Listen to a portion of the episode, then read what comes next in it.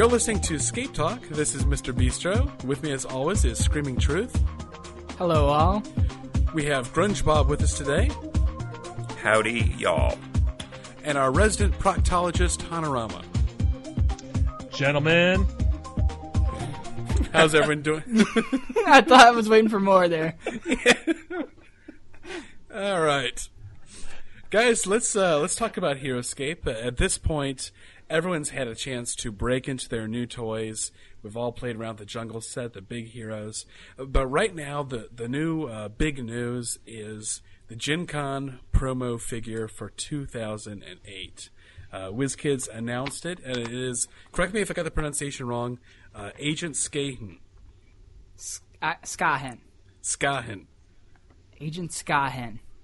Agent Skahen, who we learned is uh, sort of named after one of our uh, resident scapers, Bungie. That's correct. So, Truth, you uh, were able to show us a little sneak peek of the picture on the website. Uh, what does everyone think? They used a Nakita, uh, one of the much maligned Nakita models. As usual with most HeroScape news, and especially HeroScape news involving exclusives, opinions are split. The majority seems to be happy with them choosing a Nakita. There- There's speculation about, you know, was that was that you know planned because there's Nakitas out in the shelves, and it was to an extent. Yeah, the um, the idea is that if there's a lot of them sitting on the shelves, then players will have an easier time getting a hold of them when they want to make one for themselves at home. Then that's not a Right? So- and, and Wizards really did a it really only used a, a few paint hits on this uh, to keep the cost down, and, and that makes it easy for those at home to replicate it. So no truth to the rumor that uh, Paul Barkley is in his car right now, canvassing every Walmart in the country, on his way to Gen Con, buying up every uh, Nakita agent on the shelf. It's still just a rumor. Yeah. So, um, yeah, so it's interesting. All, only thing we know about the new agent is obviously she's with Vydar, being an agent, uh, but we don't have any special abilities or anything like that. But it's already got a, a lot of excitement uh, going, a lot of speculation as to what she might do. Well, we know she has stealth dodge, double attack, That's right. and uh, an ability called cover fire, which is the unknown ability at this point. Right.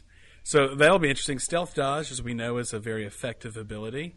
Um, so it, it's it's uh, quite exciting. With uh, it's been a while since Vydar's got a real uh, addition to his forces, aside from a recent ninja.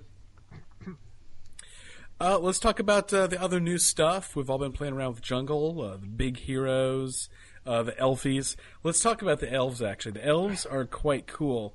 Uh, up to this point, there has been what you could consider to be an elf army. They've got two different common units, uh, a, a few different heroes, but now there's a whole bunch of new options, a, whole, a ton of new heroes, and it really makes the elves an interesting army. Um, what do you guys think of the elves? Just taking a look at them, having played with them now, I'm sure a few times. What do you think? Yeah, I love these guys. They, uh, but they do require a little bit of extra added finesse. Yeah, they're not uh, guys you can just sort of throw out there uh, without a plan. Uh, they obviously they they all react to each other. They require their everyone's in close proximity. Seems that you could, if, uh, if you didn't plan it out, they could be a very disastrous force to take with you. Yeah, in a tournament, um, if you lose one of the key players in this little uh, small army, then you're just going to go down in flames. And you have to keep them grouped so you're you're vulnerable to area of effect attacks. They have their weaknesses, but but played right, played well. They also are are obviously very uh, strong, very capable. Yeah. I, I think they're a lot of fun. I, the theme is the theme is really cool. How there's these bunch of wizard heroes inside the elf army, and uh, and that they all have these unique kind of personalities, and they all draw off each other's strengths, and and they all work together to form this really cool hero based, uh, you know, team up. And I, I like how artillery like they are. How they can just go in blasting. I think that's a really cool way to do elves too. Uh, yeah, if you're a player who likes to take your time and don't mind thinking out each move, they're an incredibly uh, dangerous and effective force to uh, play with. What's really cool about them is sometimes you'll be in the middle of a game, and just as your opponent starts to threaten your little wizard enclave, you just up and move them to a different part of the board. just with a with a with a few lucky rolls, you can get them all out of harm's way, and then there they are again. Yeah, they're still very, very mobile. hmm Yes. How about the the new big figures? Uh, I've been playing with those. Uh, Zelrig is really cool. He's my favorite dragon sculpt so far. Uh, Guri Oni is probably my favorite, not because I think he's the best, just because I like the look of him. I like the idea of this Asian style ogre uh, walking around whacking guys or killing them with his eye. Uh, what do you guys think of the new stuff? What's your favorite? Han. Oh, geez, my favorite. It's a toss up between the. Uh, oh, help me out with the name here. Uh, new Utgar hero, the snake. Oh. Wosaga. Yeah, W- Wasaga is probably my favorite out of the five. I've just been having big fun and uh, with some lucky die rolls, getting that uh, constrictor crunch and taking out some medium-sized heroes and just killing them off the board. And as much as I love my Omicrons, that's probably the number two. Getting some height, rolling an extra die, and for 65 points is just a good killing figure. Yeah, Yeah. You know, he's got a glass jaw, but play him right. Yeah, Zetacron's got a nice punch for his bargain price. I like him. And yeah, Wosaga is cool. I just, I love the sculpt. I'd love those symmetrical coils wrapping around the body. Uh, that one looks really, really cool. Uh, Colby, what's, uh, who's your favorite? Sculpt wise, it's got to be Wosaga. I just love the eyes. I Mm-hmm. love the, the the way the scales, uh, you know, work into each other. I just love the idea of these these Marro who bioengineer these crazy creatures. Grunge Bob, who's, uh, who's your favorite? All right. The Zelrig is my my new favorite dragon. I think his sculpt is good, and I like the way he plays. But my favorite of that pack has got to be the Sujoa. Uh, just a big, mean bug and that poison ability. Just I just love that ability. I love rolling that twenty sided die and adding another wound and doing it again and again and just zooming across the the board.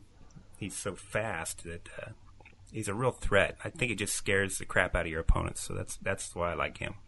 And you gotta love those iridescent paint on those wings. It's too cool. It's a very nicely made model. And uh, yeah, it's fun. The bugs are new. We haven't had these bugs before. And uh, yeah, he does have a certain. Uh, he can seem really scary to folks, especially people who haven't gone up against him yet. I like seeing the spiders crawl around the uh, around the table too. Right. Well, and we've got this new jungle terrain, and as a lot of us opened up these packages and discovered, this stuff's big. It covers a lot of space on your table, and small figures, uh, at least in my games, have been having a field day because in that jungle, not only do you have that extra defense, it is really easy to hide those guys. Though, as I discovered just the other day, uh, it's also easy to forget about some of your guys too. It If you're in some definitely is. The cover- jungle. The cover works in a very literal sense in that Uh-huh. your opponent forgets you have a guy around the corner. Yes, I forgot that I had a couple spiders. You forgot about your own troops. Yeah, I, I You had- actually had... a couple spiders, and I completely forgot about them until they were way separate from everyone else. They were You sitting had- back, you had a- having a drink, watching the fight. You had a couple spiders go AWOL on you. Yeah, their hearts weren't in it. Grunge Bob, what were you going to say? Uh, I was going to say that uh, I found a new love for the zombies uh, when mixed with the jungle terrain. Uh, they, they are just hard to get uh, line of sight to when they're all mixed up in the jungle like that. I was playing the other day, and my opponent was like, "Okay, I'm going to shoot that zombie over there." I said, "Do you have line of sight?" He's like, "Yeah, I can see his arm." I'm like, "Uh, uh mm, no, you got to see his head." That's They're like, right. oh, oh man! And then then we realized that the zombies just are they're just some jungle loving jungle loving guys. That's actually genius. I hadn't even thought about that with the the defense bonuses and the ability to obscure their heads because those bushes are easily taller than most figures. so I'm like positioning my zombies so that their heads are like underneath banana leaves and behind tree trunks. You gotta get the jungle camo on them. yeah, I got to milk it for for as much as I can. Yeah, and actually, the, the, the jungle camo comment there, that's not far off. You know, people like to do their own paints, uh, you know, their alternate paint jobs, and no one's cared up to now.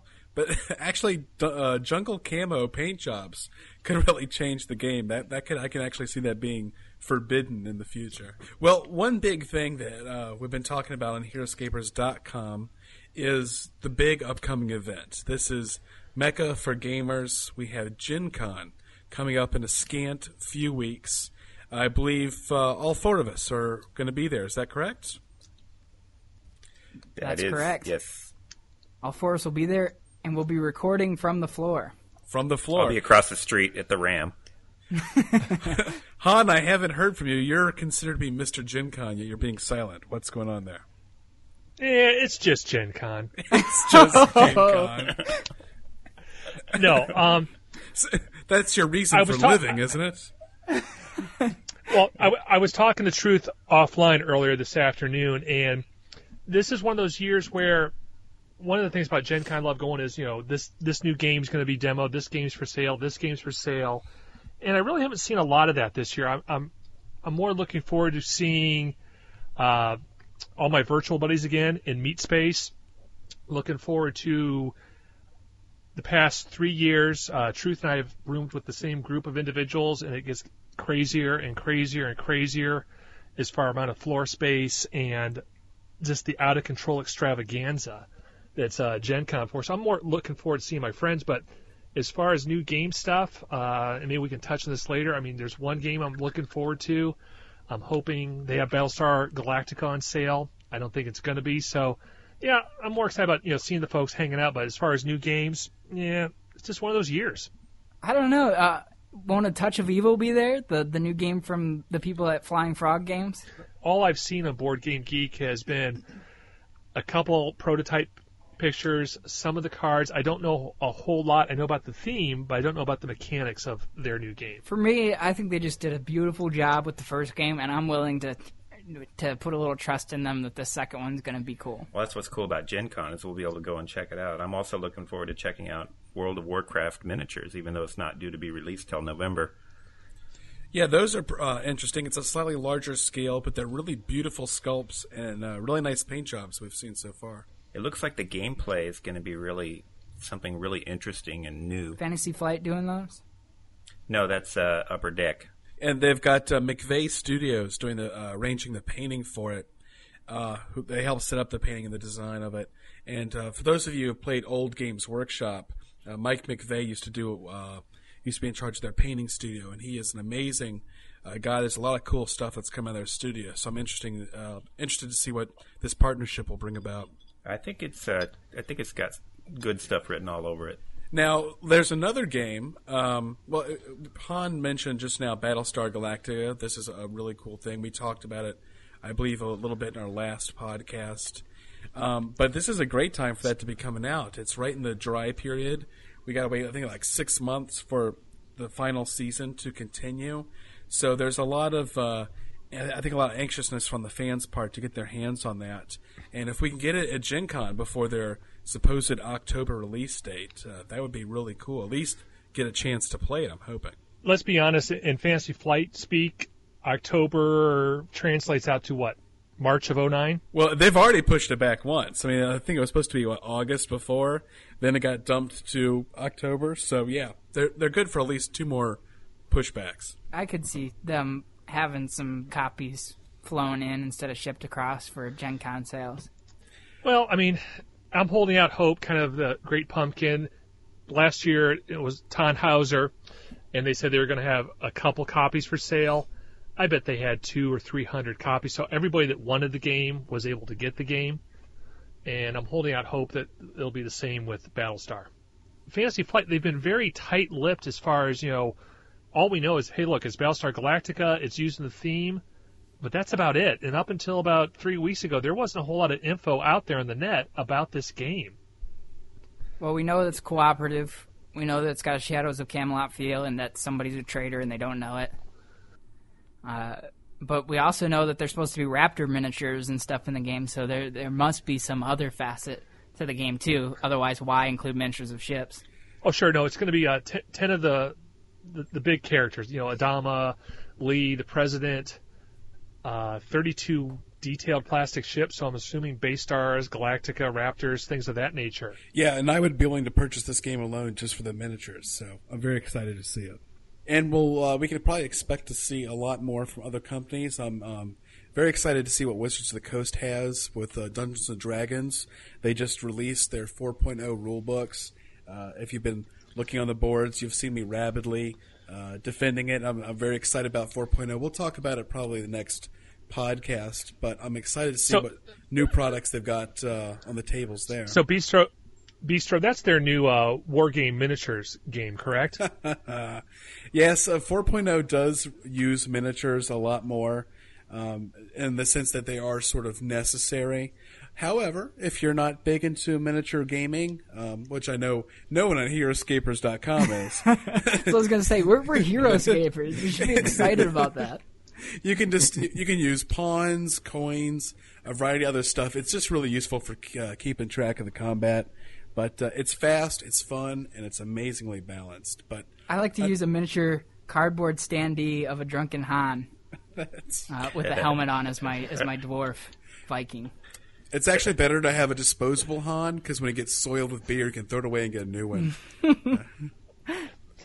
All right. Okay, for the, the for, for the 103 of you that are signed up out there to go to Gen Con, please take an effort to meet me in person so you can see that uh, so you can see just how drunk he is.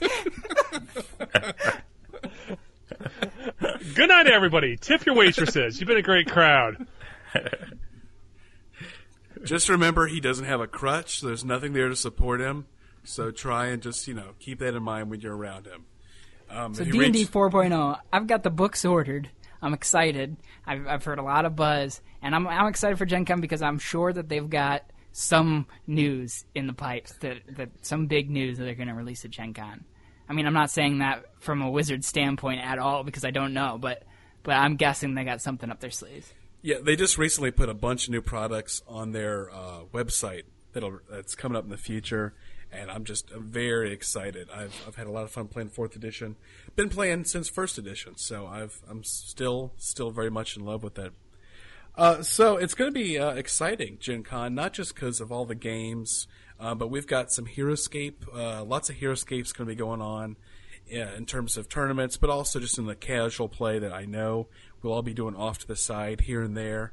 I'm sure there'll be folks at the RAM playing Heroscape just like last year. Grunge Bob's been spearheading our tournament efforts on the Heroscapers end as far as interacting with Wizards, uh, Wizards people on on what we've done in the past and trying to help them set up for this year. Grunge Bob, can you give us any insight into what they can expect when they show up to Gen Con? As far as the events at Gen Con, we got uh, a whole bunch of them happening. Um, if anybody's kept up, uh, a, a, few of them filled all the way up. We still have some that didn't quite get filled, but uh, that just means that if you're at Gen Con and you want to get in on one of these events, just go get yourself some generic tickets and uh, hop on in. That's pretty amazing that, that they filled up because they're significantly larger than they've ever been before. Yeah, the, um, uh, they, I think that since we do have some overlap of events, it forced players into choosing, you know, one or the other. Uh, when maybe in the past they might have just signed up for all of them. This kind of forced players to choose, and then that that consequently limits the amount of people that attending some of the events. But suffice it to say, we're going to have lots of events, plenty of uh, Heroscape for everybody. I just talked to Alan on the phone today. He just finished up with the big Wizards events, the, the largest Wizard Magic the Gathering tournament in history. Um, they had something like I think he was saying they had 1,100 players or something like that. Wow! So he's uh, he, but he's dedicated full time to Heroscape and Gen Con events at, from here on out. I know it only gives us about five weeks, but you know at least he's on he, he's on uh, full time now on Gen Con. So uh, talked to me today. He's trying to uh, work out some prizes. Um, um, he's working with Wizards of the Coast to come up with prizes that uh, are based on product. Um, so you know everybody that wins a prize at Gen Con will be coming home with uh, lots of Heroscape product every event that you sign up for, you're going to get a Skahen. Um, this is just like we did it last year. So if you sign up for three events, then you'll come home with at least three Skahen.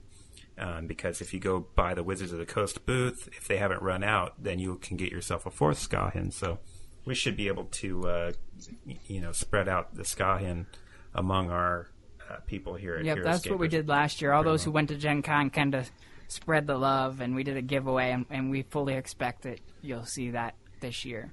That's not to say that everybody that's on HeroScapers.com is going to get one, uh, but but there are there are extras to spread around. We also have some custom dice being made by Josh and Papa. If anybody's seen these, um, they are just the top of the line, the best looking custom dice for Heroscape, and they're a real treasure if you happen to win some of those. And uh, we'll also have some uh, handmade trophies made by Anakara.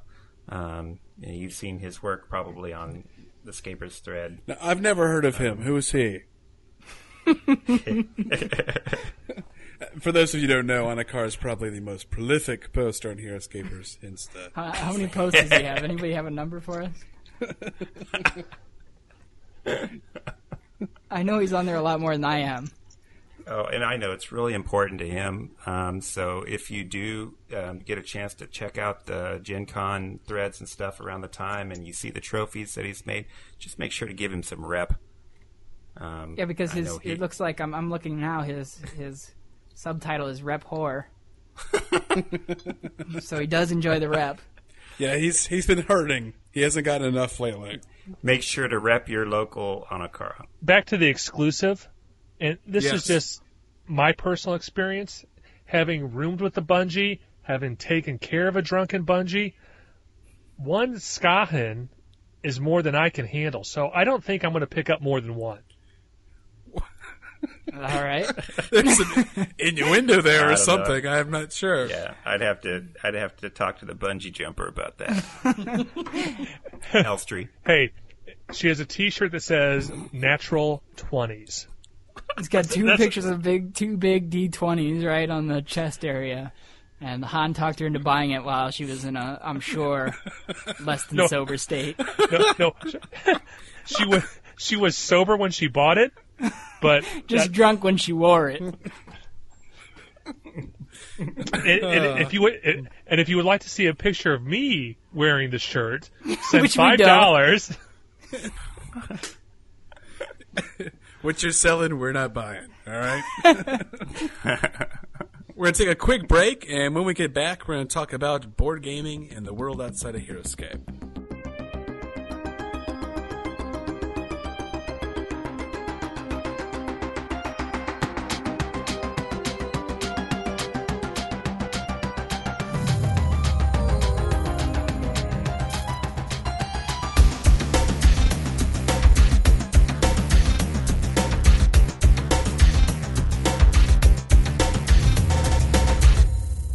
Talk about uh, board gaming. Uh, recently, in a previous podcast, we were talking about other uh, websites, other gaming sites, and we got some feedback, and people were saying, "Hey, I heard you talking about this particular site. Haven't heard of it. What is that?" So I think we'll just take a moment, real quick, just to talk about other places on the World Wide Web outside of HeroScapers.com uh, that are good resources for uh, gamers out there. First up uh, is pretty much the most necessary board gaming site in a way. It's BoardGameGeek.com. Uh, BoardGameGeek.com has been around for a while. They are a database. They've got information on pretty much every game ever made. Um, you can go there, po- uh, ask questions, post reviews, post game sessions. If you're trying to keep up with what's out there in the board gaming world, uh, keep up with new games or get information on old ones that you may discover, it's pretty much the place to go. Uh, Han, share with us a little bit about Board Game Geek, if you would. As far as what what I use it for, or Yeah, what do you use What- it for? well, let me s- start out by saying the one thing I don't use it for is I don't post to it like I do in the forums over in Scapers, because there are thousands of threads where you just couldn't take the time to go in daily or twice a day and track you know every different forum over there. What Yeah, I it's it almost for too big more- for that. it, it, it is too big. I use it for an encyclopedia, researching. Um, if if you take the time to actually, there's an option I'm looking here right now. It's called uh, it's called My Geek, and that's kind of your personal profile page. And if you take the time to upload or say I own this game, I own that game, and you give it a rating anywhere from you know one through ten, you can hit. Let me see the name of the button here. It's personalized recommendations, and it'll look at your top ratings and it'll tell you, hey, look, if you like HeroScape, you also might like this game. So it gives you a lot of feedback. I will track all the games that I want, or if I if I hear something good, I can say, hey, look, this is my own personal database. I want to check out on my wish list. If I look right now, I've got 24 games listed out there. In case anybody Uh, wants to go shopping for Han. Well, not not so much shopping for Han, but it's a place where like if I if I want to do some personal shopping myself, I use ThoughtHammer or any other site, and a lot of these sites are like, hey, look, if you get a certain dollar amount, they ship for free. So I'm like, I need to add you know 20 bucks more to my order. I'll go look at their what do I want. I'll pull it up. If they have it, I'll add it to the list, and boom, I've got free shipping. So I use it more as my own personal database. I will research what others say if I don't know if I see a game, hey, looks looks cool. I'll come home. I'll see what people say. Then you know it saves me from dr- wasting fifty bucks if the game's a stinker.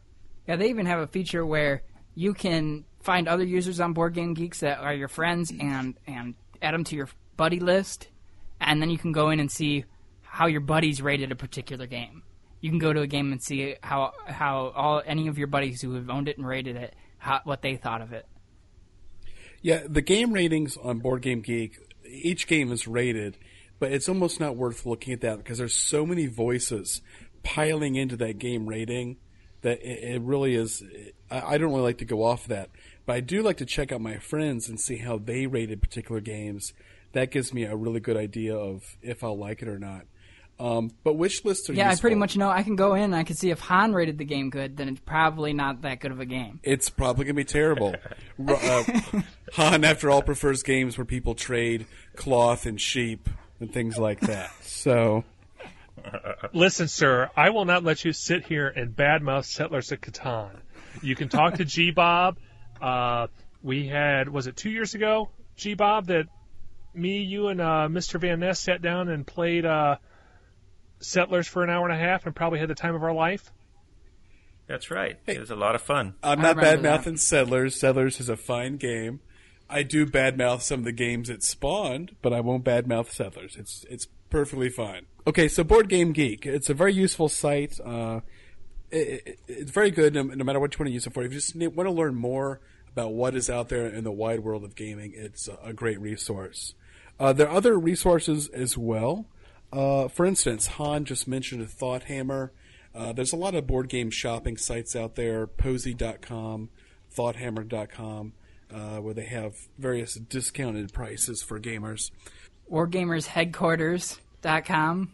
Don't forget about that. That's one of our newer sponsors on Heroscapers, and they've got a lot of different games on there too to buy, not just Heroscape. That's right. That's right. I forgot about that. Then we've also got uh, the miniatures page.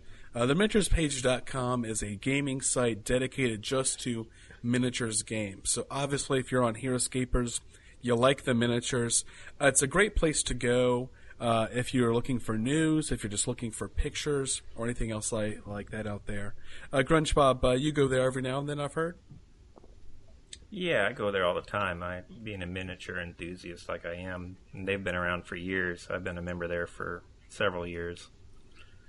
But I will, uh, I will say they don't, they don't update uh, a lot of their pages very often. So if you go to, I, I use the manufacturer's database, and oftentimes uh, the, they'll have gone out of business and their links are dead, and but they're still listed on there. So Yeah, that's true. In the in the world of miniatures, there's a lot of um, companies that spring up and disappear in the course of a month or so.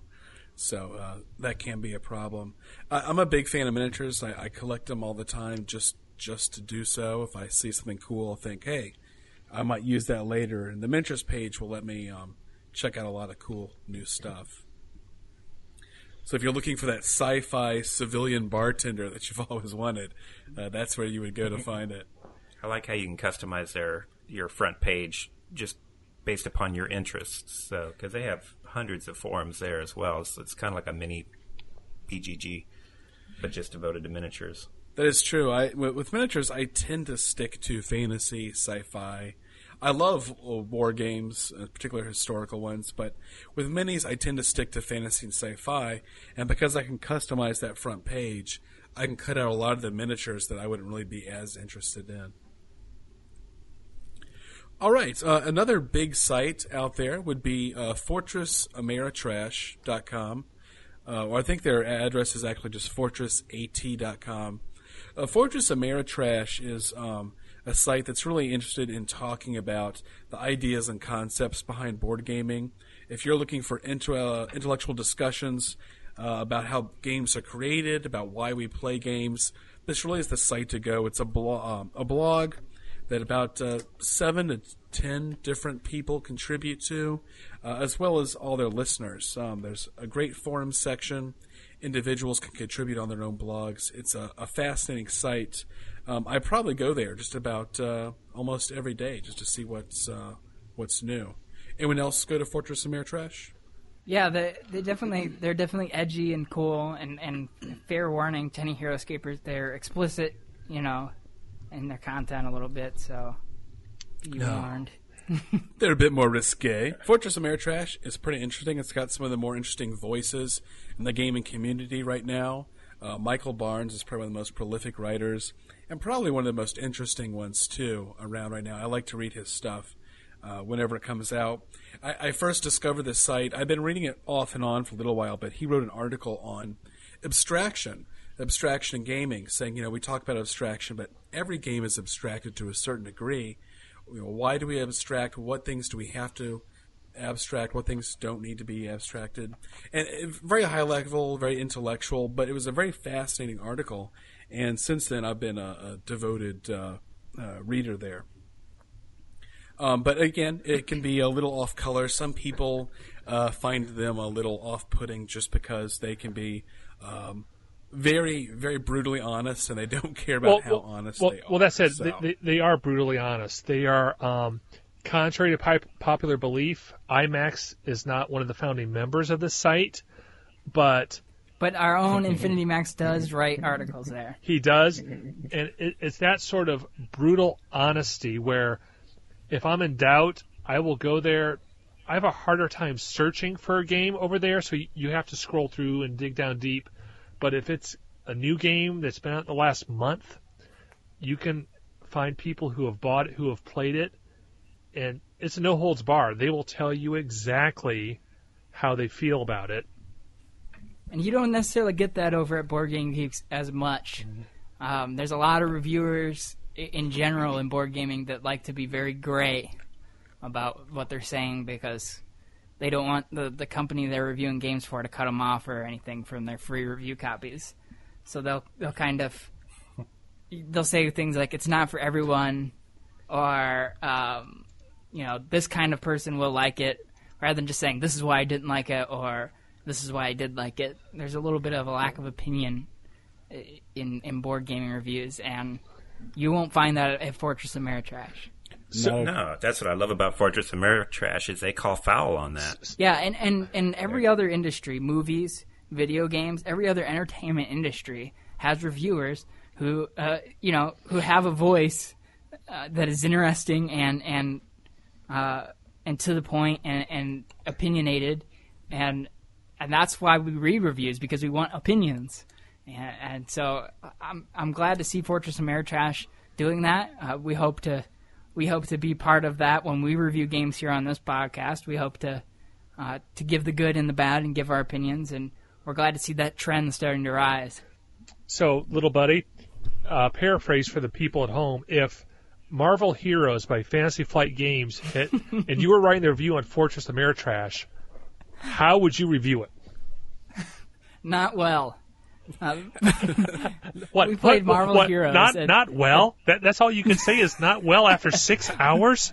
we we played Marvel Heroes at a gaming weekend, and it ate up like an entire day, like six hours of of monotony. Why we stuck with it, I have no idea. But it was it, the the rules were laid out very poorly. It was hard to find what you were supposed to do next, and it was just some simple go here, roll these dice, and it, not fun.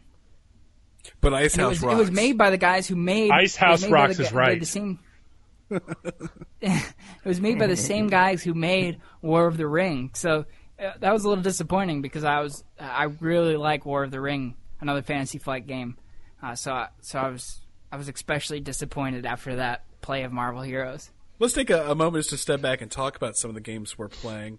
Uh, recently, there was a game released called Dirge, which comes from Smallbox Games, uh, Which you can't is get. which you can no longer get. but you can no longer get. Uh, who knows? Maybe w- there'll be more uh, releases in the future.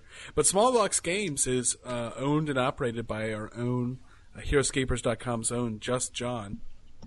Um, he's done a bunch of cool releases so far, but has everyone had a chance to play Dirge? I, I know I own it. Uh, Han, I know you do. I own a copy. I sent a copy to Jerry because he missed the the frenzy. Uh, John only made fifty of these, and when he made them, it got some buzz on Board Game Geeks, and he was immediately sold out of that fifty copies. Yeah, Board Game Geek, uh, Just John put up pictures of this game, and instantly his pictures were um, all, all the rage. Everyone was talking about it. There's a lot of buzz around them. Uh, what this game is, is it's got a board that is a cloth board. You roll it out, and it's a, a small arena. And in this arena, you've got mythological creatures that are going to literally beat the crap out of each other. And you got these beautiful miniatures mounted on wooden blocks. It's all got this gray, blood sp- uh, spattered theme to it. And visually, it's a very striking game. It's good to be mentioned that you may be able to get a copy of this game. Uh, he he has he has talked about doing a re-release of it with some tiles instead of miniatures to make it more uh, affordable and, and expandable. So Right, and you didn't just sell out of it. I mean, this was like a, a instant sellout. I mean, this was there was a lot of demand there. So with Dirge, the idea is you've got a, a stable of fantasy creatures duking it out in an arena. So you got this cloth mat that you you uh, roll down, you, know, you roll out on your table, and uh, a draft very similar to Heroscape takes place. Both players will uh, take turns picking guys to be on their team, uh, and basically what you've got is a strategy game very similar to chess. Uh, you're, you're taking turns moving figures. Um, each figures can basically move or, or do something. Maybe they can make an attack. They've each got special powers, and there's not a whole lot of die rolling. Uh, this is a game that's really about very careful thought. Each move you make uh, is very important. Each move is critical and can cost you something as well. So what we uh, what you got is a game where you're moving your creatures in this arena, attacking the other creatures, and you're trying to wound them, knock them out of the game, and at the same time prevent your own guys from being wounded and knocked out. There's a host of special abilities. There's a lot of neat stuff that you can do. So if you're familiar with Heroscape, this would be a natural fit, um, just with a lot less luck and a lot more thinking. Uh, what do you guys uh, think of Dirge and its its rules mechanics? Let's start with uh, Han. Oh, I love it. Um, when you compare it to Heroscape, it's not so much, hey, look, I need to build a 500 point army or 600 point army. It's each side, and when I play it, we do a it's a counter draft. So, hey, Bistro goes first, Han goes second, Bistro back and forth. There are certain characters where the Mummy, for example, the Mummy is one of my favorite characters because it has a resurrectability and unless you see the board, there are two squares on the board where if you spend an action on the mummy, you can resurrect one of your recently killed characters and place him on one of two squares on the board, and you're back in the game. So I would say the mummy is a high value target to take out. I'm scrolling through here. Uh, the Phoenix also has that ability. So there have been times where I have drafted the mummy and the Phoenix against my uh, opponent who doesn't appreciate their ability, and I've won the game with those two players. It's simple. It's easy to pick up. As you said, there's not a lot of dice rolling, or the special abilities are spelled out very clearly on a separate. Each player has a, a resource card in addition to their player cards in front of them. I like it. Well, and there's an interesting mechanic present in Dirge, and this is really the thing that, that gets me, that, that makes me like it. Um, whenever you take actions with a creature, you place these action tokens on them. The more actions they take, the more tokens you place on them. And each turn, you get to take an action, one action token off your character. The idea is no character can move if it starts its turn with these action tokens already on it. So if you do, so you may be really tempted to go all out with a with a creature, have it do all sorts of cool stuff. But it becomes so weighted with action tokens, it's going to be many turns before it's free again. And this is really where the thinking comes into play. Do I uh, do I do something really simple with my creature this turn, or do I go all out? Do I launch this big offensive? If you're not careful, you can really end up with your entire army um, puffing for their breath while while the other team is uh, gets busy and does lots of stuff. And the mechanic that goes really well hand in hand with that is that facing is very important. So if you run a, if you run a creature out there and uh, and and then so so if you move and attack, you've placed three tokens on it. So it's going to be a few turns before you you get to move him again.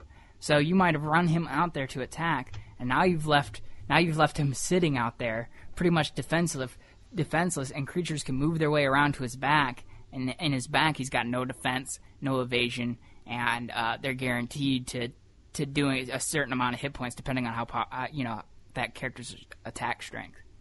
Uh, which which is cool. And you said there's not a lot of dice rolling. There's dice rolling every turn, but the dice roll, but the it's like if you roll a six, so it's very it's a very uh, there is that random element, but it's very contained. Uh, it, you know, it's like a one in six chance that you might dodge out of the way, or, or, or you know things like that. Uh, so you said it's chess like, and I like to say it's it's chess without being boring because it's you know you got your special abilities, um, you got you know, you, you got your very graphic combat uh, theme to it, and uh, but at the same time, it's a real thinking man's game. It's a real calculated move ahead, and and I like that it's kind of like a mix between uh, American styles and European styles. It, it, it's less luck based. It's more strategy uh, based, like a, like a good European game. Uh, but it also has those elements of conflict and combat, like a good uh, American style game. Yeah, the first time I played, uh, my friend and I, we, we, basically played like fools. And uh, you know, the first the first game you time you play it, you're, you're like, just wow, I, I, I really messed myself up back there. I didn't realize this was going to happen. This was going to happen. I think that first game we were both really blown away by how, how much of a smarter game it was than we had first realized. Yeah, and and if you're good, if you know what you're doing, you you will defeat your opponent every time. It's not it, the luck factor is is is, enough, is only enough that they have to be very very very lucky to make up for for a lack of skill. Yeah, and on the flip side of that, uh, you get punished harshly for mistakes that you make in this game. um, if you just leave the backside of one of your creatures exposed for a minute, and if your opponent can take advantage of that, then they can get you. One of the things I really like about the game is that there's a certain cadence to the way um, the way that it plays uh, with the action markers. Once you get a feel for those action markers, you start understanding how you know you anticipate when your exhausted creatures are going to be back in play, and you minimize the amount of action tokens you put on them uh, and you only use the the heavy action tokens when it's when you know you can like get a good kill or it's a desperate move.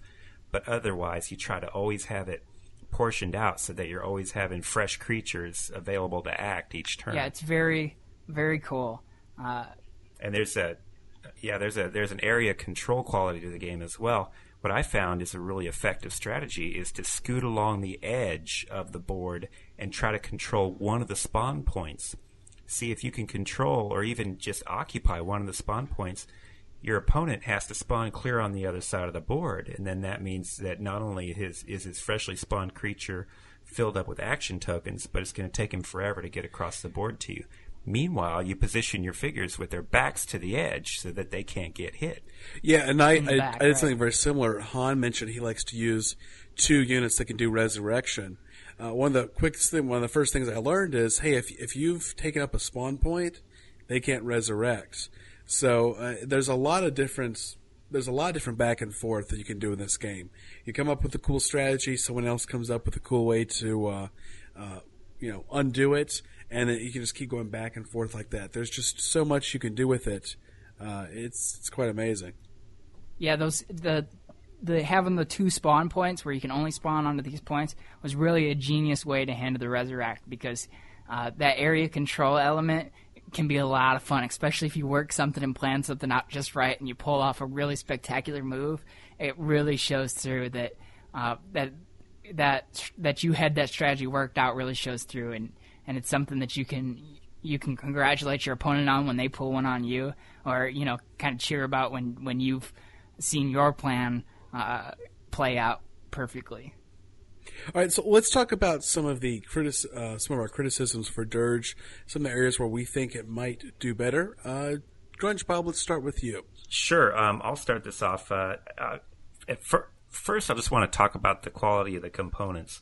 Um, when the the box arrived in the mail, I looked at it and this beautiful little box, and um, I took the shrink wrap off and opened it up, and they're just nicely done. There's pictures on the inside of the bottom half of the box, and it's just really nice. But opening it up, um, I pulled out the miniatures, and yeah, I was a little disappointed because um, there there was glue all over the place, and the, the miniatures were glued to these wooden blocks, and there was paint drippings, and some of them are painted kind of half-heartedly.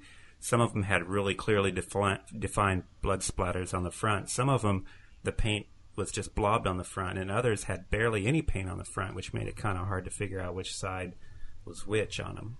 Some of the blocks were chipped um, and misshapen too. And I just want to say, I understand that um, Just John is his own guy. He's a one man show trying to do all this.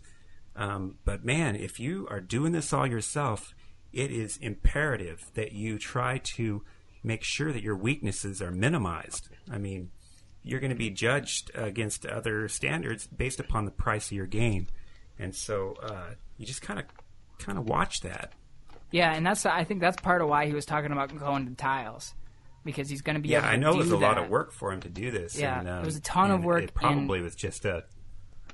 I'm not. I'm not trying to knock him or anything, but I'm just trying to say, you know, John, if you're out there and you listen to this, you know, you got so much going for you with all these games and everything. You can't let your weaknesses be so obvious like that. Yeah, he, So- he put a lot of work into it, and really, it seems like the more work he puts into the game, the more obvious it is that it's handmade at home, and not you know not made in a factory in China. yeah.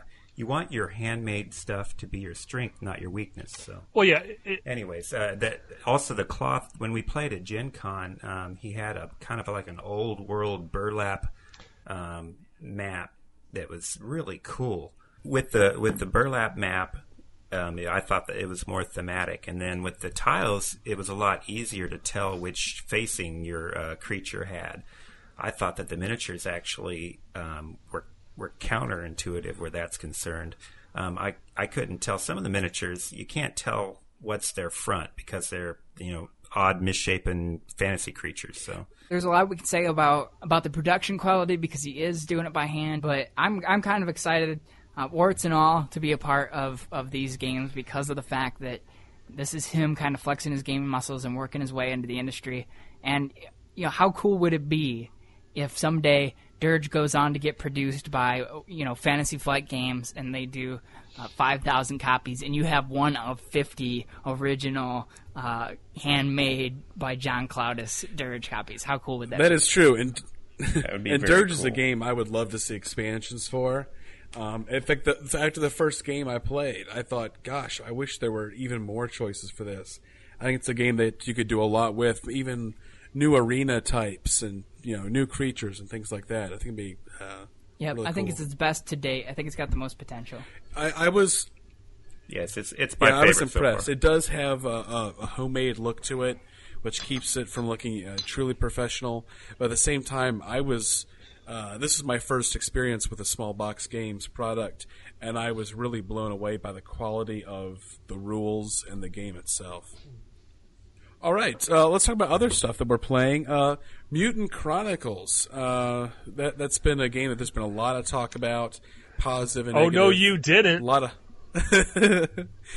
I sure did, girlfriend. Um, there's been a lot of talk about Mutant Chronicles, and uh, a few people here, uh, basically everyone but me, was able to score a uh, copy of the Mutant Chronicles starter set. And I know you guys are chomping at the bit to talk about it. Let's uh, start us off. Uh, Truth, what what were your uh, what's it like when you open up that box? What do you get in it? Mutant Chronicles, you read those rules, you look at those cards, you look at the, uh, you look at, you know, uh, all the, the characters cause, because when you buy that when you get that starter set, you get all the cards for all the characters that are in the first complete wave. Um, not just you don't get all the figures, but you get all the cards, so you know what what the characters um, all the characters are going to be in that first wave. You know what they do. Uh, so when you're looking through those abilities and all all the action cards and, and the way that the the rules work, the way that the actions work, where you can you can buy in um, gold action counters, which count for three actions on a unit in a single turn, or silver for two, or bronze for one, and all these different elements that you can play with. Uh, when building an army, you can make this small, fast, uh, elite squad that does a lot of special abilities, or you can make this big force that's slow moving but can take a lot of hits. Uh, it seems like there's a lot of cool stuff there, and and reading the rules really got me excited for the potential that could be there. But uh, the starter set is a poor showing.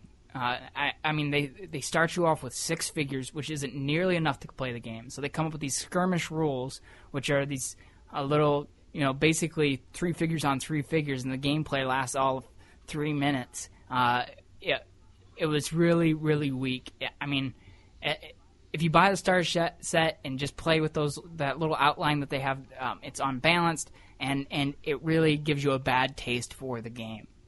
And in saying that, we did play then later uh, a tournament version for the game, which is much larger scale than the than the skirmish version. We just substituted in proxies in that. Uh, which your proxies look stupid because the, the mutant chronicle figures are 54 millimeter and and that's way bigger than any other miniature you have so um, your proxies look a little out of place but the tournament it was it was a lot better than the skirmish, but it still it still didn't have that magic. I, I don't know. I, I just felt like there was a lot of potential there, but there's small things that are keeping this game from from being all that it, all that I can see um, in the in the potential that I see in the role. Well, and, and, this this brings up something. There have been previous criticisms. Uh, for those of you who don't know, the scale of the game has been a huge um, has caused some bad press for Fantasy Flight. It's 54 millimeter, or sorry, 44 millimeter, or something along those lines. The 54. average miniature is 25 to 28 millimeters. Sorry, Han. It is 54. Uh, 54. Yeah, 54. So we're talking about gigantic miniatures, and a lot of people like to buy miniatures just to mix them into their collection, bring them into other games. You can't do that with Mutant Chronicles. The other big complaint was that the game was blind purchase. Now, recently, to their credit, Fantasy Flight has changed that. They're going to make it so that it is um, fixed sets. But uh, truth, the reason why your criticisms are interesting is because they're they're just they come down to the rules themselves. I mean, this is something that people weren't really expecting. They assumed the rules would be fine. Um, you said unbalanced. How is it unbalanced? Well, in that starter set, that that skirmish, they have mutants versus or demons versus humans, and the demon team is clearly a child can tell that the demon team is to womp the human team with any any skill or luck at all. Uh, and and that was a little disappointing. You make a starter set, you have demons versus humans. You, uh, you know, I would expect that you'd want to balance those two teams well, out. Let me ask you something. Point. Um, you, they're on balance. Is this like a setup where it's just like you're just going to play with the starter miniatures, or are there? That's what it, that's what they have. They, they they you know they wanted to put on the box everything you need to play, but it's everything you need to play the little skirmish game with unbalanced teams and and have no fun at all. But that's everything you need to play. In terms of their balancing system, the way that you actually pick your forces and make sure that both sides are balanced, do those teams actually match up in terms of? you know points to an cost. extent. But mm-hmm. even even in that, I, I, mean, you have a little bit more control there. But even in that, you're allowed to for, pick like four copies of a common figure. Um, but some of the stuff, it's like um, you couldn't tell that wasn't balanced. Like there's this one uh, character for the human side. There's this like one machine uh, guy in a machine or something like that, mm-hmm. who's a bronze figure, but he's he's nearly every bit as good as like a gold champion only can have one copy of him figure on a demon, and it, and it seems more the demons are more powerful, but it's just like that made no sense to me at all. If you're going to have a, a, a, bronze, silver, gold system, you'll want your gold ones to be equal to each other. You'll want your silver ones to be equal to each other in strengths, and, and your bronze ones to be equal. And and that wasn't the case, and, and it was and it was pretty evident. I'm not just nitpicking um, here over minor inconsistencies. It was it was pretty clear to me that those were not balanced Well, with each other. the idea that they're using go- uh, bronze, uh, silver, and gold to balance things is a little worrisome to me because that's only three grades. There's a lot of room in, in any game system for you know characters aren't going to fit those three grades perfectly. Obviously, some will be weaker or stronger than others. It almost sounds like this whole system is intended really for a blind purchase game. Um, what do you guys think? Can this game survive being even um, fixed? You know, fixed purchase? Can it can still survive? I don't know. I your tournament scene's going to suffer because of the fact that well, if I if I got the rare figure that's that's clearly stronger than than you know my team's better. You know, it's not where I'm a better I'm a better army builder. It's like I've got more money or more luck when buying my blind purchase figure, and and not being blind purchase is going to help that. Like I said, after wave one, they've not like you said they've announced that they're not going to be blind purchase. So that's a that's a credit in that Well, direction. let's back up for And- a and- credit. They have actually repackaged because originally it was going to be it was announced on Scapers was hey look going with the second release or the first you know after the master set it would be a non-blind purchase. They actually in their warehouse they opened up everything and they repackaged Oh wow! all of those Yeah. figures. So yeah, so right now we're looking at So you can't cr- you can't say they're not trying. You can't say Oh, they're no. not listening They are to, bent- to feedback. They are bending over backwards to try and listen to the feedback they've gotten from the fan base. But it's also an economic. I mean, look at the economics of what they've had to do. Two things. One, you've had to pay for the cost of manual labor to open up all these blind purchase games, do a re, you know rebox them. Two, in a blind purchase game, you're going to get hey a, a lot of commons that rare and ultra rare. If I'm saying this correctly because I don't play a lot of blind purchase games. I kind of shun them like the plague. Do you ditch all those common figures you have? Do you produce more of what was rare, unrare, ultra common, whatever the whatever the terminology is, and repackage that? So they need to win over the fan base immediately with this game, or it's going to go down the drains faster than Dreamblade. Well, I can't help but feel that they need to switch to a point costing system as soon as they possibly can if you're going to have any real sense of competition with this. yeah, yeah, three three grades like you mentioned, three grades. Um, that three to five grades, something small like that, can work if you have a very contained uh, game, like like a small set of, of maybe 12 different figures, then then you can do three grades throughout those 12 figures and still get variety in there. But they're looking to do an expansive game. They're going to keep coming out with more and more releases. So I think they're going to find that that is going to become a limiting factor for them. Well, and in the grand scheme of things, look at Heroscape. You know, Heroscape was meant to be a less complex miniatures game.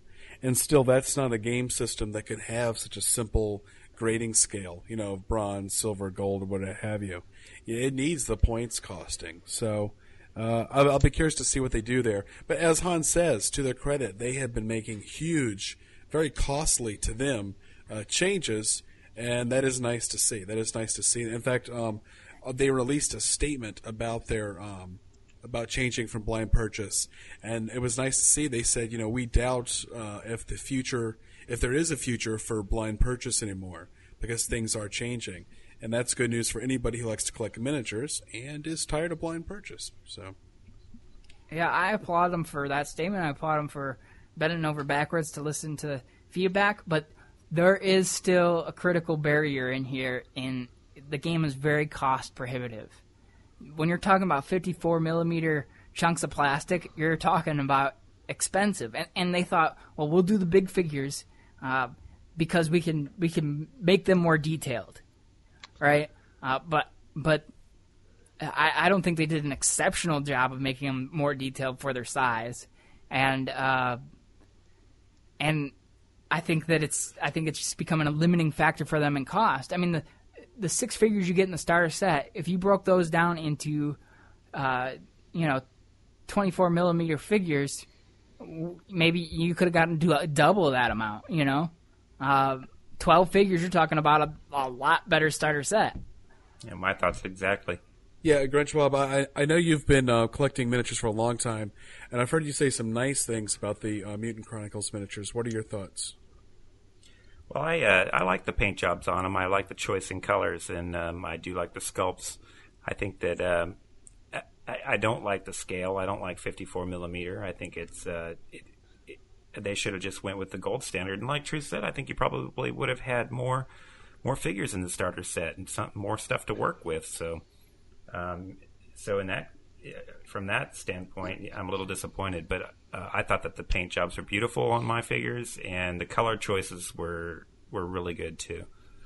Uh, other people have complained, but I like the way they look. Well, anyone who's ever bought a Wizards of the Coast miniature like uh, D and D or Star Wars, we're sort of used to seeing the beautiful pictures of them beforehand, and you know, getting the the, the kind of sloppy uh, results that you know that you actually get in the box. Not the case with HeroScape. We should uh, we should make. Well, note. for the most part, for the most part, that's true. I've got some monks that do look undead, but well, well, that's a that's a give and take thing because they do those ink washes to bring out those uh, detail on some humans. It brings out. I mean, too, sometimes too much of that ink lays in those cheeks. yeah, but yeah, you're right. For the most part, the HeroScape figures do come out looking pretty darn good.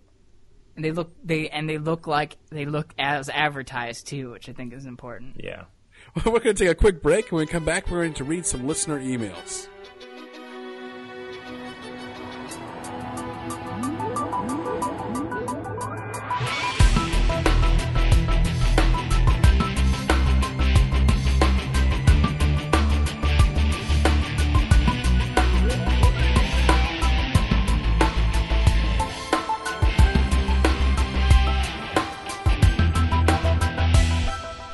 And we're back. We're going to uh, dip into our mailbox here and read out some listener emails. Uh, Grunge Bob, you start us off with the first one. You want me to read it Yeah, read it to us. out loud? okay. Um, Uh, just to yourself. Just we'll wait patiently. read every I'll third just- letter you- to us.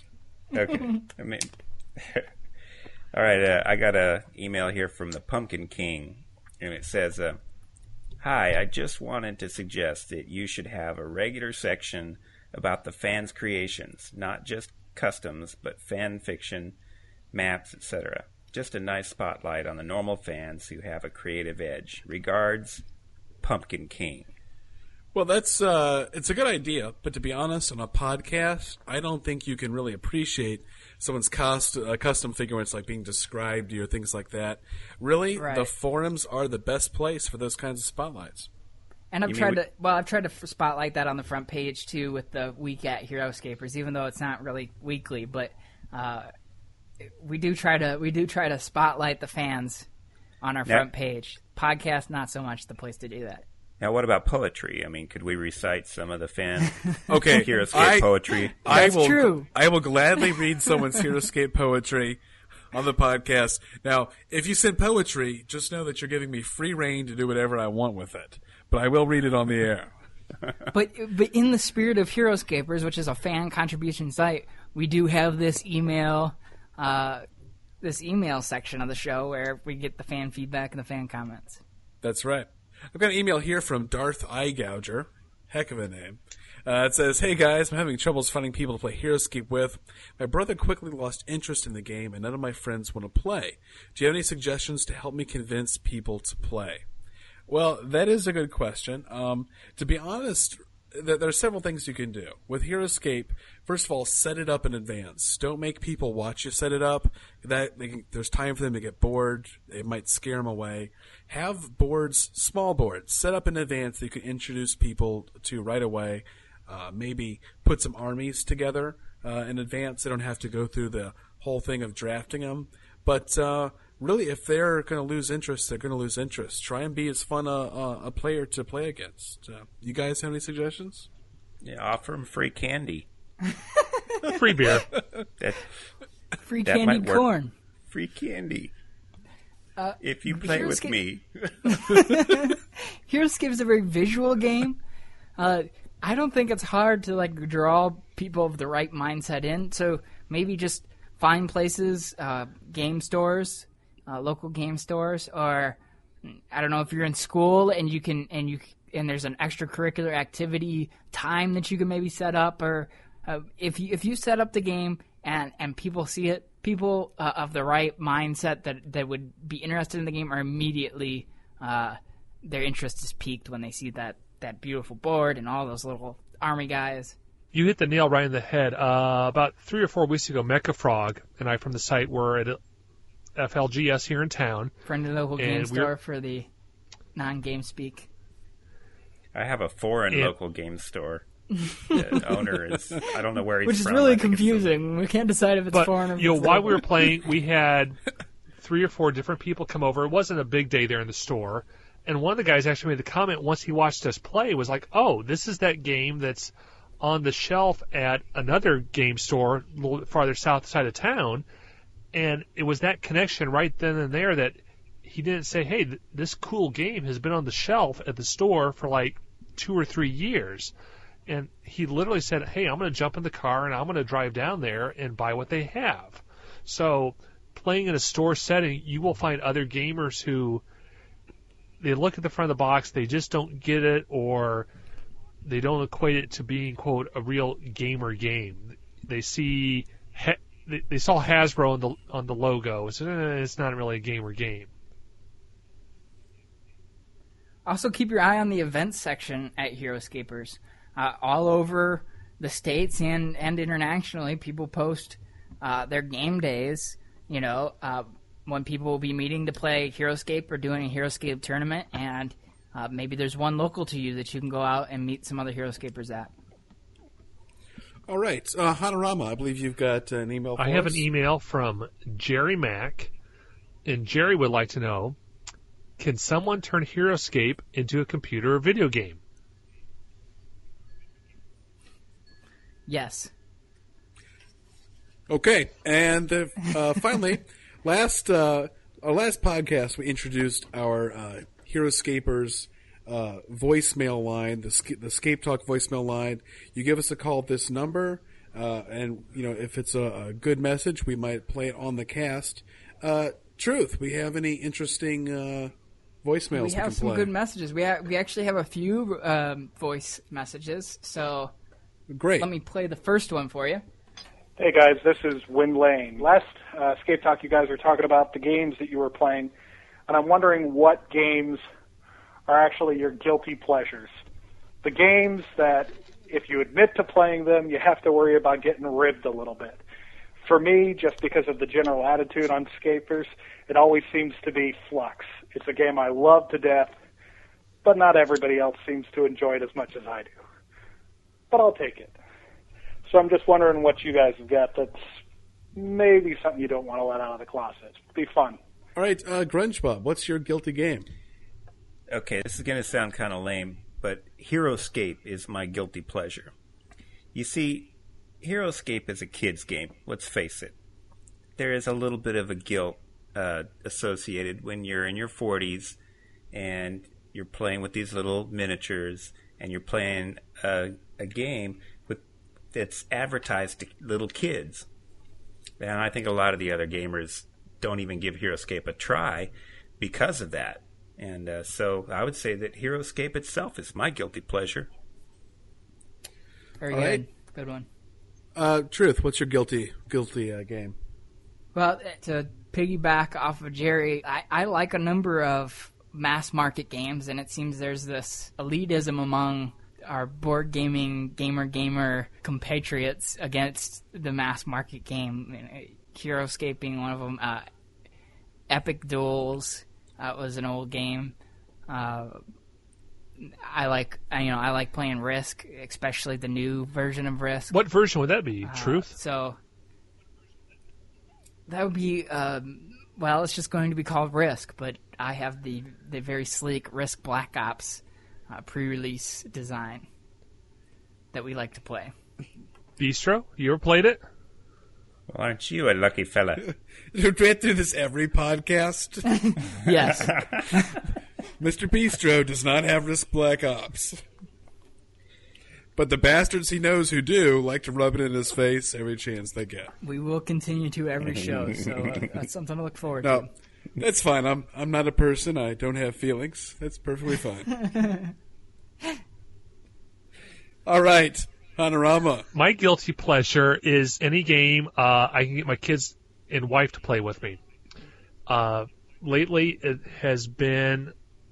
This is an old Avalon Hill game. It's called Monsters Menace America. And you know what? It's cheesy and it's lame, but playing with my kids who are 10 and 7, it's it's just big fun. It doesn't get any better on a Sunday afternoon if I break that game out. And yes, I will intentionally try and lose and you know let my kids you know defeat me, but it's just big fun. I got another one here real quick. Uh, I went and saw that movie Speed Racer last week. I absolutely loved it. And it got me kind of craving a racing game. So I walked out into my garage where I have, you know, a, a museum of old games. And I, I dug out my old copy of Thunder Road. What an awesome game this is. Have any of you guys played Thunder Road? Never heard of it. Last I have not.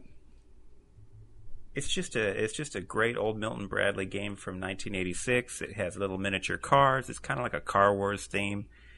Real, real streamlined, bare bones uh, mechanics. Just awesome. I've seen the pictures. It looks pretty cool. But uh, it's it's just a it's a cool little game. If any of you guys have a chance to pick this up at a thrift store or off of eBay, you can find it really cheap. I saw somebody just recently bought a copy for like eight dollars off of eBay.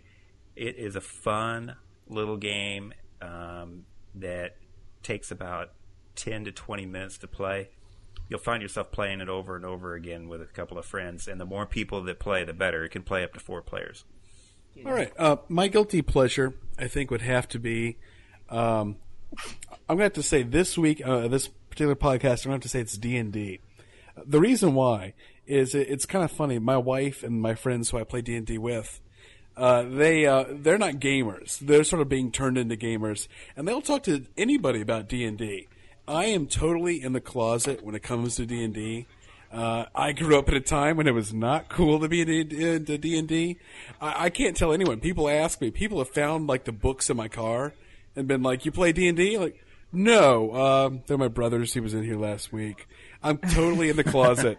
it, it just blows my mind to see my wife walking around, a perfectly normal woman, telling people, "Have you ever played Dungeons and Dragons? It's so much fun. We play it every week." It just, I get shudders when she does that. So, my guilty pleasure this podcast is D and D. Awesome.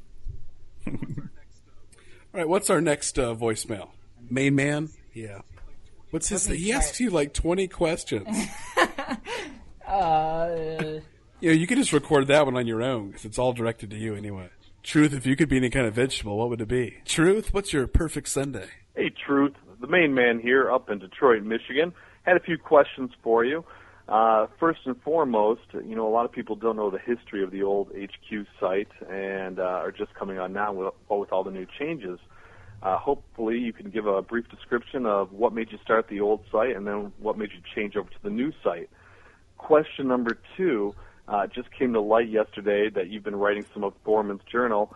Uh, how did that come to be? How did you get into writing that? How long have you been doing it? When did you actually start? Uh, and how much more have you written? And when are we going to see more? Uh, next question. You know, you put in quite a bit of time on this website. Um, what was showing us pictures uh, of concept art we've never seen before, uh, showing us pictures of uh, new units coming out we haven't seen, uh, getting us interviews, podcasts, etc. How many hours are you putting in a week uh, just to the health of Heroscape? Um, a simple question for you: Which is your favorite unit and why? Uh, and last question. Jeez, how many how many questions is this? That's actually that's it for me. I hope that all makes sense. I hope those questions aren't too boring for you, but uh, a few of those. just wait, he's gonna call back. Hey, Truth, the main man here in Detroit, with one final question for you. Um, you know, That'll I'm make sure it a nice a lot even of 20. you go over and roll your eyes. I'm sure there's a lot of posts you go through, and you're just so excited to see somebody typing that. What's something you want to see more of on the website, and also something that you really would like to see less of? Thank you so much. Have a good one. So these questions were directed at me, but hopefully we can give our input on some of these. Nope. Nope, Uh, you're on your own. No. They're all you. It's all yours. How did HQ start? Well, HQ started as a result of uh, the first site, Heroscape.net, going down, and when Heroscape.net went down, for whatever reason, Hero kind of entrusted some of the some of the post archives uh, to me, and and from there, uh, me and some of the other community leaders like uh, Grunge Bob were looking for how okay how where are we going to go from here. And there was this temporary site that was set up by Uranus P Chicago, and we were discussing it there. And here comes this guy on that says, "Oh well, you know I do this for a living. I own my own company. I have my own servers, and and I'll host it for free, and you know I'll give back to the community that way." And so it seemed like you know too good to be true, Uh, and so he started. HQ. he started HQ, and we went over there, and uh, some things ended up happening with this guy's business, and, and he got preoccupied um, to the extreme to where he didn't have any time for uh, maintaining the HeroScape site, and it was definitely something that needed maintained by somebody who had access to the back end of everything. Um, so so the site ended up getting getting slow, and it ended up there was no like real clear um, lead position. So it, it ended up a lot of decisions um, on the site didn't get didn't get made uh, the way they needed to get made, and it kind of devolved into into a mess. And and so around that time, I started talking to Grunge Bob about, you know, I think we can do this better. I think I have a lot of ideas, and um, and and Grunge Bob has always been kind of uh, who I've seen as like the community pillar. So it was important that I had his backing and that he was with me on it. And and so we developed HeroScapers.com and and got a lot of the key players on board with it, and and um, then introduced it to the community as a whole, and kind of did a mass exodus over to there. And ever since then, we've been working hard at at giving the best website we can. Okay, that was question number one. Yeah. So, um, Thorman's journal, uh, that just got kind of that kind of got started when when I took over the website and, and, and met Craig and started playtesting and stuff. That was just something that that we talked about, and he asked, "Hey, can you write?" And um, I said, "Well, I'll give it a try," and, and wrote some bios, and he liked them. And from there, I got work on the Thorman's journal, and uh, that was that was just Craig giving me an opportunity and, and me taking it and. Uh, so, how long have I been working on it? Uh, about a year. Actually, quite a bit is done that that you guys haven't seen yet. Uh, due to the switchover, there's there's been a delay in getting those out. It was going to be like a regular thing where it released every week or every two weeks or something like that, where there was new entries being released, and, and it was supposed to be an ongoing, continuing thing. And, and maybe it'll, hopefully, it'll be that again. Uh, hopefully, we'll get that backlog out and then start getting some new stuff going too. Uh, f- time put into HeroScape. Uh, it, it it really does vary. You know, if we're working on something, uh, if we're working on something freelance wise for HeroScape, or, or or if the site's got something big coming up, um, I'll put a lot of time in. Uh, and sometimes you'll see a dry spell where the front page isn't being updated, and usually that's after after I've given a big push and needed some time to catch up on some other uh, some other projects. Uh, so so that that varies, but I I have a pretty deep seated investment in HeroScape. Ha- you know, being a huge fan, freelancing for the game. Uh, so so you know, there's a small income there, uh, and then running the website. I do what I can to see HeroScape thrive. Uh, I think we've already gone over favorite unit a bunch of times. I, I don't, I don't, I don't really have a favorite unit. I can't really put my finger on a favorite. And then posts you want to see, I'll open that up to you guys. What do you guys think? What are some posts you want to see? Uh, what What are some posts that you you definitely do not like to see? Posts that I want to see are thoughtful, considerate posts, basically unlike my own. I don't know. It's almost too uh, open a, a, a question. There are many different types of posts I like to see. Many that make me uh, roll my eyes. In fact, there's so many. I, I like so many different types of posts. I couldn't even answer the question. Stuff I don't like to see are the stuff that's uh, just an emoticon response that doesn't add anything to a conversation. Sometimes an emoticon's a perfectly timed bit of comedy genius. Sometimes it's not. Usually it's not. I hate leet talk, chat speak, that kind of stuff. For the most part, I think we've got a fairly responsible community who likes, you know, intelligent discussion. Maybe. Grunge Bob, what do you think? I just like a good community uh, variety. You know, we get uh, lots of, you know, the focus always on Heroscape, um, but anything that's positive and productive, as uh, somebody mentioned earlier today on the forums, anything that's positive and productive, I think is good. Um, sometimes, you know, a little one-liner just helps to build community or make bond friendships or something like that, and that's all cool too. But uh, rampant negativity, um, you know, uh, constantly picking on newbies, or um, you know, just just having diarrhea of the keyboard, that kind of thing. Yeah, we could use a little less of that, I think. Okay, well, let's listen to our uh, our last message. Our last message is from Heroscape Alfie. Last week, if you stayed tuned after the music, um, we, we had an name. exchange. We had an exchange about the Heroscape Elfie name, and uh, Heroscape Alfie thought that, that he should have his say, so he called in with his thoughts. Well, maybe we could censor this one. There's probably no reason to play it. Dear friends, this is Heroscape Elfie. First off, I'd like to thank Truth for all the hard work he's put into the site. Now, the reason for my call. Some of you may recall an incident on an earlier podcast in which a certain individual did, with malicious intent, ridicule my name. Ladies and gentlemen, I am appalled by this unseemly behavior. Though I must confess, I do find it slightly amusing that I was attacked by someone who calls himself Mr. Bistro. Any scholar of language can tell you that bistro is a French word, and I have yet to hear anyone claim that French sounds manly. Indeed, I suspect that this is why he places a Mr. before his name, so that we're all certain he's a man. And why the word bistro? A bistro is a small, modest European-style restaurant or cafe. It makes little sense as a person's name. But then, Yeah. look at his avatar. At least mine is related to Heroscape. No, Mr. Bistro prefers, prefers to hide, hide behind a black and white picture of a grinning jackass holding a glass of milk. Yes, that'll make the ladies come running. Won't it? So now I confess my to feeling disgust for the attack of, on my name and character. I take great solace in the fact that the attack came from someone who's clearly, medically speaking, retarded. Thank you and good night. That that hurts. Some harsh words there. I, I don't know where that's coming from. I don't know where that's Ooh, coming from. ow. Man, that cut deep. Are you all right, Bistro? It, well, it, it's I'm a little shocked. I was offering him helpful criticism last time of his name, coaching him. I believe you if called you his will. name quote unquote gay. I was coaching him, How is that in any way helpful? and what I get is an attack like from some crack fiend about my name not being manly. I, I don't find that cool.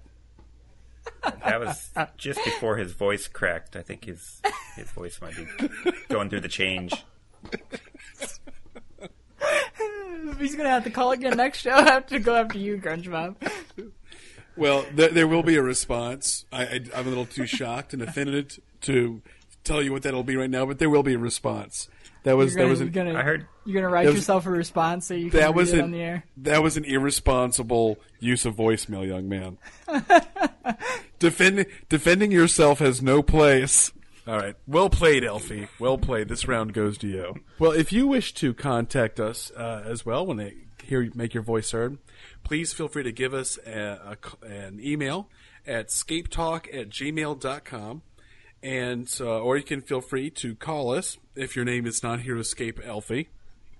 And Truth, what's that phone number?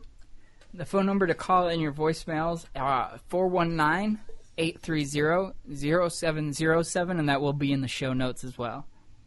Yeah, and remember, you can always feel free to respond to things we've talked about in the shows. Uh, if there's a review you don't agree with, let us know. If you want to chime in and offer your support in a review, uh, do so.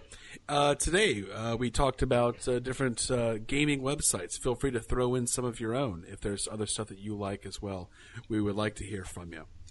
Or if you if you have a topic uh, that you'd like to hear discussed on the show, perfect way to do it is to send an email or start in uh, start the conversation up uh, via a voicemail. So, we appreciate you spending uh, some time with us again. until next time, this is Mr. Bistro. And this is Screaming Truth. And we'd like to thank Grunge Bob and Hanrama for hanging out with us again. Thanks, fellas. Cheers, gentlemen. So until next time, please remember everyone dies alone.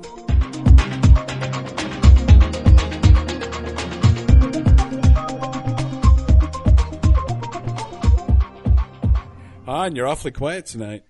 Yeah, you know, all this talk about drunken Han this and drunken Han that, you know, I- I'm crying. I'm crying in my bottle. But you say that, but you've got like a reaction time of like a zombie. Not to mention, I can hear bottles clinking over there know. as, as the podcast goes on. hey Han, what do you think? Five minutes passes. You can hear the bottles clink as he wades through his room, waist deep in empty beer bottles.